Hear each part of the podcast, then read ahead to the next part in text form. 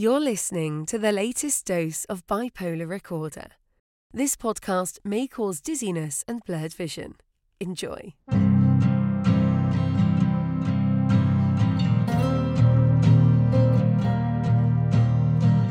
Hi, you're listening to Bipolar Recorder, a podcast about bipolar disorder. In this podcast, we explore the wild, compelling, and beautiful minds of people who live with this complicated disease. Mania, depression, stability, what does all of it mean, and what does it feel like on a human level?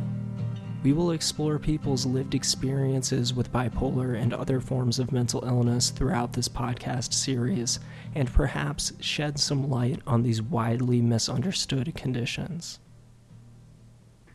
My name is Hunter Keegan, and I'll be hosting today's inaugural episode of Bipolar Recorder.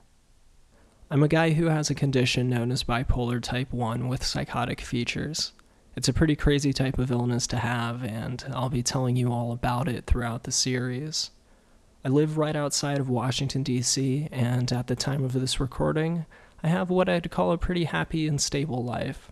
I hold a steady job, I have lots of friends, my partner and I get along great, and I even have a lot of time to work on fun creative projects, including this show.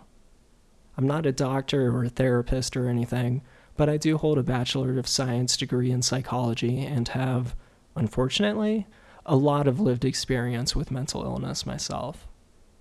On future episodes, I will have guests and co-hosts, but before we get started with all of that fun stuff, I wanted to record a quick episode on my own that explains the basics of bipolar disorder. See, a lot of people misunderstand bipolar disorder. They think it means you laugh one minute, cry the next, and just never act right at all. This is a misconception. Bipolar disorder is most commonly characterized by extended periods of elevated, i.e. manic, mood, and depressed mood. Episodes can last days, weeks, or even months, but oftentimes there are periods of stability in between, wherein a bipolar person appears no different than a quote-unquote normal person, whatever normal even means. There are a few different types of bipolar disorder, so before we can really get into this podcast in full swing, it's important to understand what they are. Don't worry, I'm not going to give you a long, boring textbook reading of what these subtypes are. This is just a brief overview of the diagnostic criteria for bipolar. Bipolar disorder, also sometimes called manic depression, is a type of mood disorder.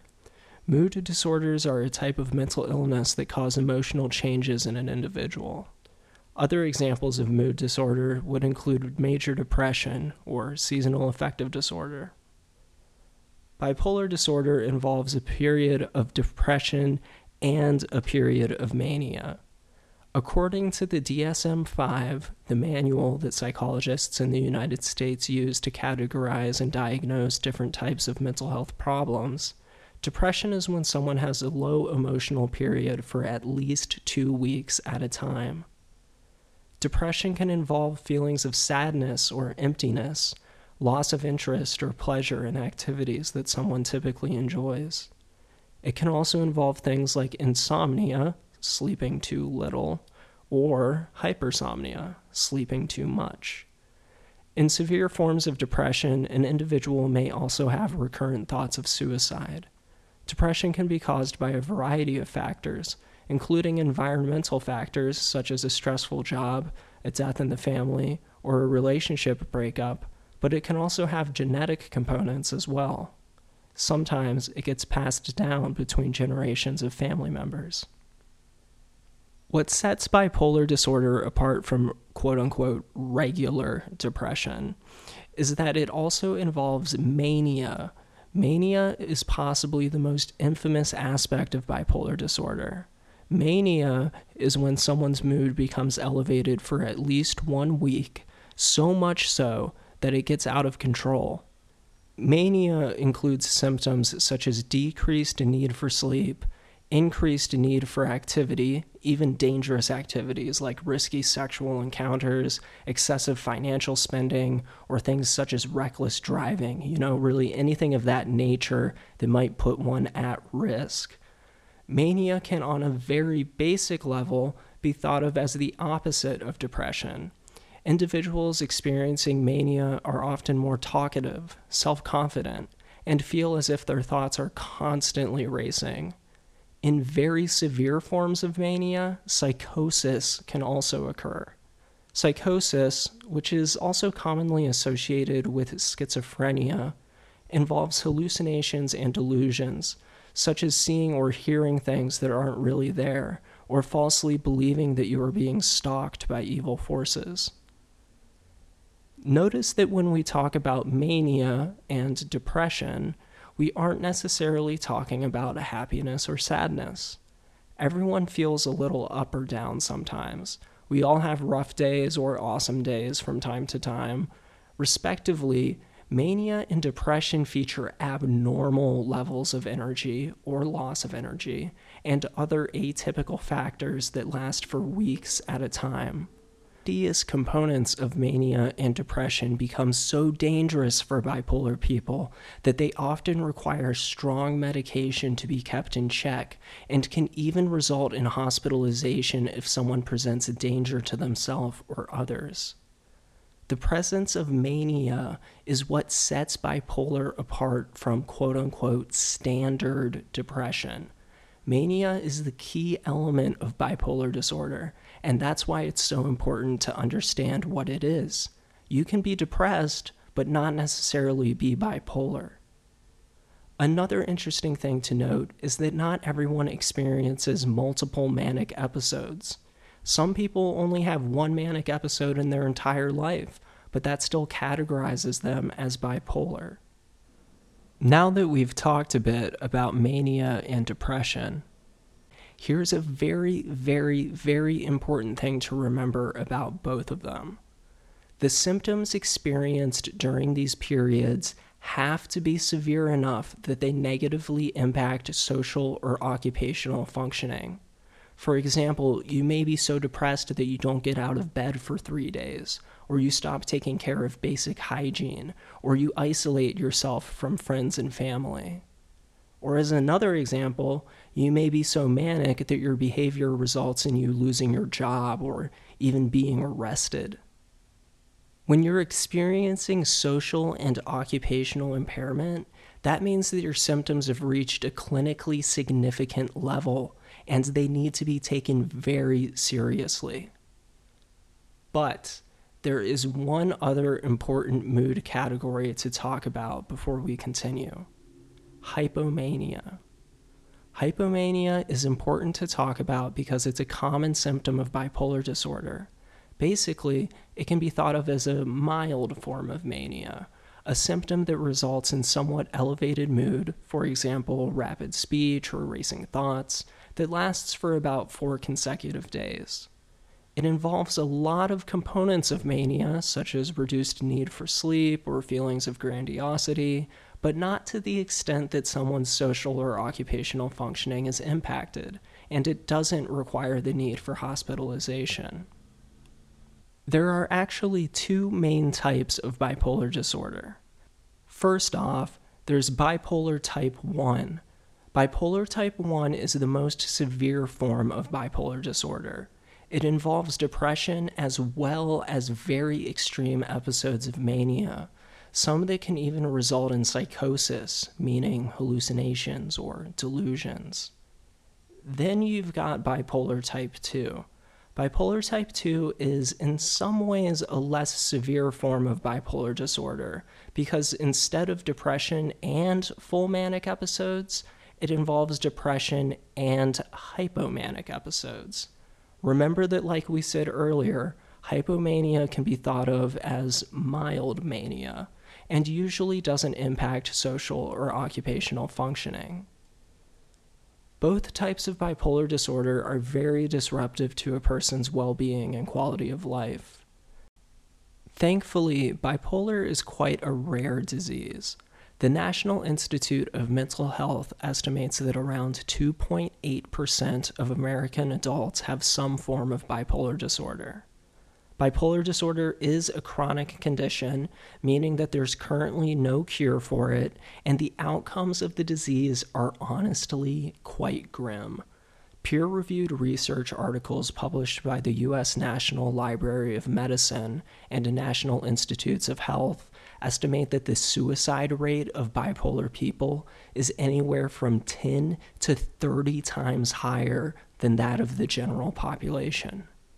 It's also estimated that anywhere between 20 to 60% of bipolar people attempt suicide in their lifetime, and that around 1 out of every 5 bipolar people do ultimately succeed in killing themselves, especially if their disease is left untreated.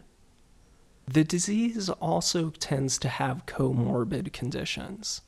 Comorbidity is when someone suffers from multiple related conditions at the same time.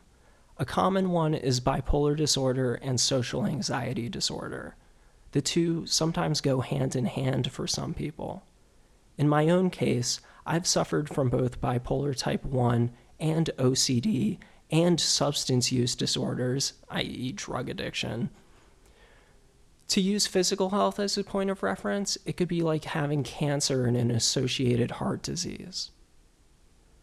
Bipolar disorder is also considered a form of SMI, which stands for serious mental illness. Sometimes in my own words, I like to call it severe mental illness because I think that better conveys the direness of the consequences, but the term serious mental illness is widely accepted by psychologists. This means that it's a type of mental illness that very significantly impacts life activities. At times, it can render an individual to a virtually unfunctional state of living.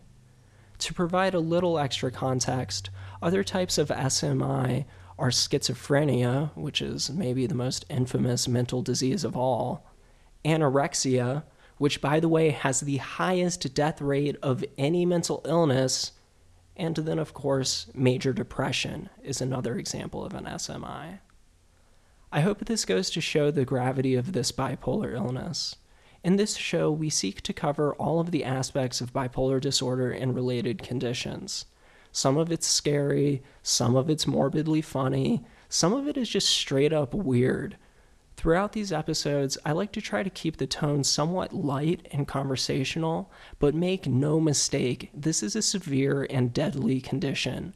Bipolar people have lost jobs, families, homes, self-worth, and even their own lives because of their disease. Now that you've learned the bipolar basics, we can move into stories, interviews, and educational perspectives on this disease and further explore what it means to live as a bipolar person in a world that's already pretty crazy. My name is Hunter Keegan. This episode was a general overview of bipolar disorder to set the stage for more episodes to come. I hope you learned a little bit, or if you're already familiar with bipolar disorder, it refreshed your memory or maybe even taught you something a little bit more. If you're interested in reading about my own experiences with bipolar disorder to date, and specifically mania, check out my new memoir on Amazon.com titled My Brain Is Trying to Kill Me. You can also follow me on Twitter at HHKeegan and visit my personal website, HHKeegan.com, to view more of my work, including music, art, and other projects. Thank you so much for listening, and I hope that you'll enjoy the episodes to come.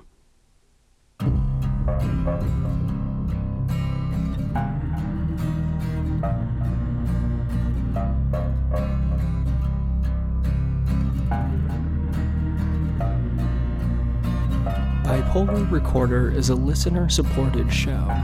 To help keep the show running, consider checking out our Patreon page or visiting bipolarrecorder.com to support via PayPal.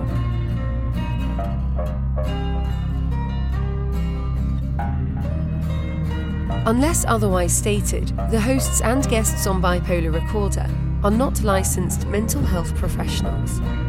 Bipolar Recorder is not a substitute for therapy or professional medical intervention. If you are having a mental health crisis, please contact your local emergency services.